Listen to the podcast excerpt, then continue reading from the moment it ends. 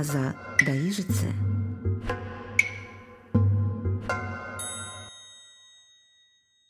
Добрый день, с вами я, Светлана Друговейка-Должанская, и мы продолжаем разговоры об истории русской азбуки, которую мы назвали древним выражением «от аза до ижицы».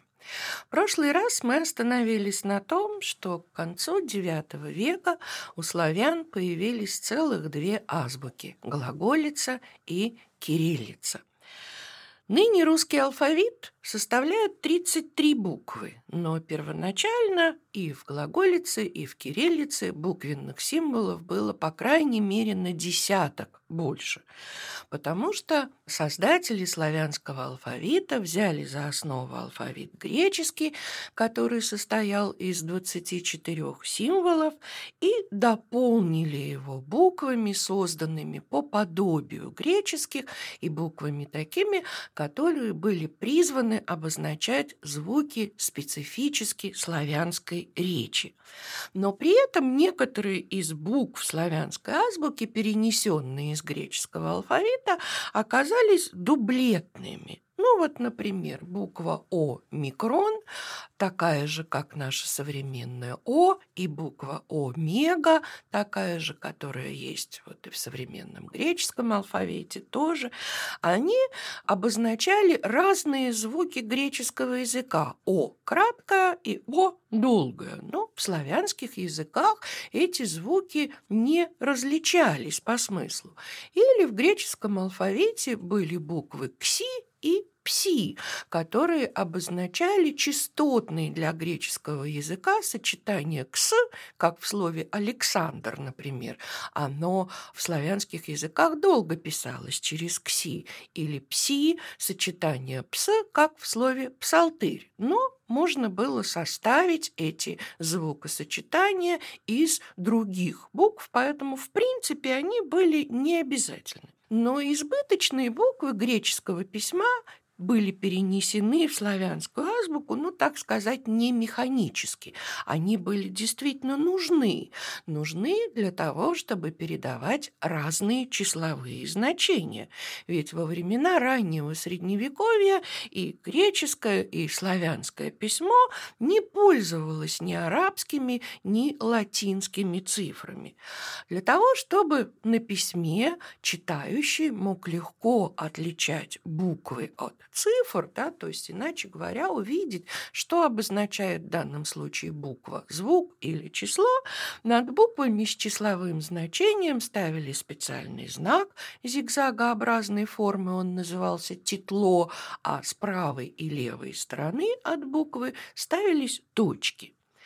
В греческом алфавите каждая буква имела свое числовое значение, а вот в славянской азбуке были такие буквы, которые никаких чисел не обозначали. Отчего же так случилось? Получилось так, да, вот первой букве греческого алфавита альфа соответствует славянский аз – первая буква славянского алфавита.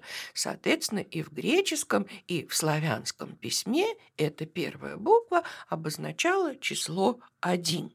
Следующей в греческом алфавите идет буква бета. Она имеет порядковый номер 2, а в славянском письме ей соответствует буква види.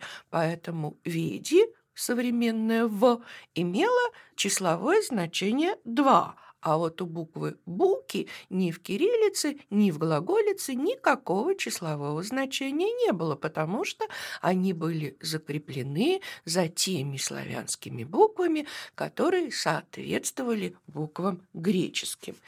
Вот таким образом современная нам буква «и», соответствующая числу 8, имела название «и» восьмеричное довольно долго, буква «и» с точкой наверху соответствовала числу 10, поэтому ее называли буквой «и» десятиричная, а буква «ижица», которой заканчивалась славянская азбука, имела числовое значение 400. Со звуковой точки зрения эти буквы были в славянском письме не нужны, они были избыточными. И попытки избавиться от этих избыточных букв в истории русского письма сначала происходили стихийно. Первыми за ненадобностью перестали употребляться два больших юса, юс большой и юс большой йотированный. Они соответствовали таким носовым звукам, которых в древнерусском и в старославянском языке, в общем-то, не было уже при начале возникновения азбуки. И Писцы, которые переписывали рукописи, постепенно старались заменять эти буквы с названием «юсы» буквами «ю» и «я», которые в реальности в русский алфавит вошли гораздо позже. Но ну вот осознанная борьба с лишними буквами началась в ту эпоху, когда в российской жизни реформировалось абсолютно все в эпоху Петра I. Я уже упоминала, что любые реформы письма очень тесно связаны с теми эпохами, когда переворачивается, реформируется абсолютно все. То есть реформы письма имеют не чисто филологические, но еще и политические задачи. И вот в э, начале XVIII века уже сложился русский язык нового типа, который должен был прийти и пришел на смену церковно-славянскому языку в качестве языка литературного, и часть из избыточных букв была исключена из алфавита в результате реформ, проведенных Петром I в 1708-1710 годах. Кроме того, по замыслу Петра, и это очень важно, русская азбука должна была измениться в своих начертаниях, подобно тому, как и русскому человеку следовало отныне одеваться в платье иноземного покроя.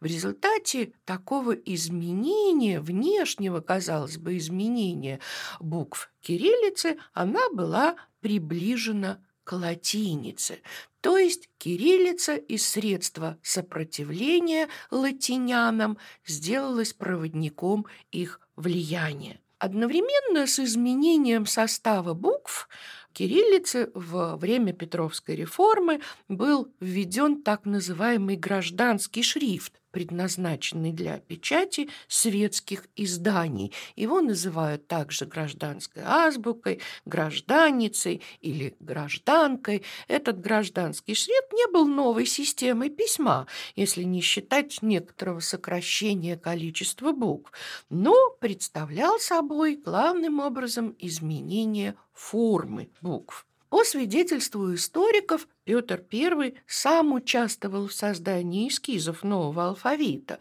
Он, конечно, не был художником, создавал, рисовал эти буквы чертежник Кулинбах, работавший в штабе Меньшикова, но в архивах сохранились страницы эскизов Кулинбаха, на которых сделаны собственноручные пометки Петра I, вычеркивавшего некоторые буквы и некоторые начертания. Ученые умы той эпохи Петровскую реформу активно поддерживали. Так Михаил Васильевич Ломоносов писал, что при Петре не одни бояре и боярыни, но и буквы сбросили с себя широкие шубы и нарядились в летние одежды. А через 30 лет после этой реформы Василий Кириллович Тредиаковский напишет Петр Великий не оставил и того, чтобы ему не приложить старания своего и о фигуре наших букв. Видя только красную печать в европейских книгах, подщился и нашу также сделать подобную. Прекрасна была сия сама первая печать, кругла, мирна, чиста, словом, совершенно уподоблена такой, какова во французских и голландских типографиях употребляется. Петревская реформа таким образом решительно изменила облик кириллических букв, то есть вот ту компоненту алфавита, которая связана с передачей образа, с передачей того, что мы несколькими нашими разговорами раньше, вслед за Юрием Валентиновичем Кнорозовым, назвали фасцинацией. Вот в результате этой реформы русская азбука сделалась приближенной к латинице, а истинно русские буквы были как бы сданы в музейный запасник вместе с церковно-славянским языком, откуда время от времени и извлекались. А вот информационная компонента, то есть состав букв, остался, ну, можно сказать, почти неизменным, потому что Петр I попытался исключить из русского алфавита некоторые такие буквы, которые и в допетровскую эпоху употреблялись редко. И это само по себе не могло оказать никакого, в общем, влияния на развитие культур. Тем более, что после смерти Петра в 1710 году большинство исключенных из алфавита букв были восстановлены. Как всегда бывает после смерти диктатора, некоторые его начинания оказываются отвергнуты потомками. Так Петр I предлагал исключить из азбуки буквы «пси», букву «кси», букву «ук», букву «ижица», букву «о», ютированный «есть» и знаки ударений, силы, знаки придыхания и знаки сокращений.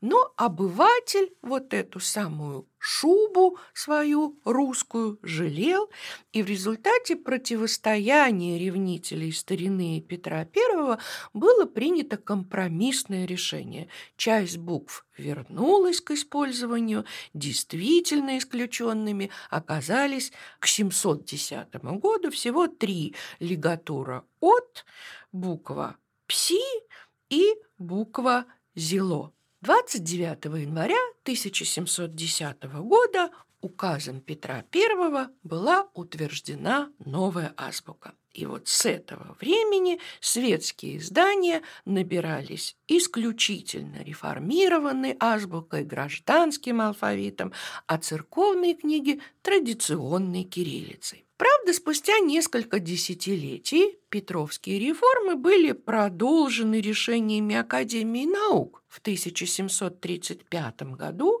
она исключила все-таки из русского алфавита букву «ижица».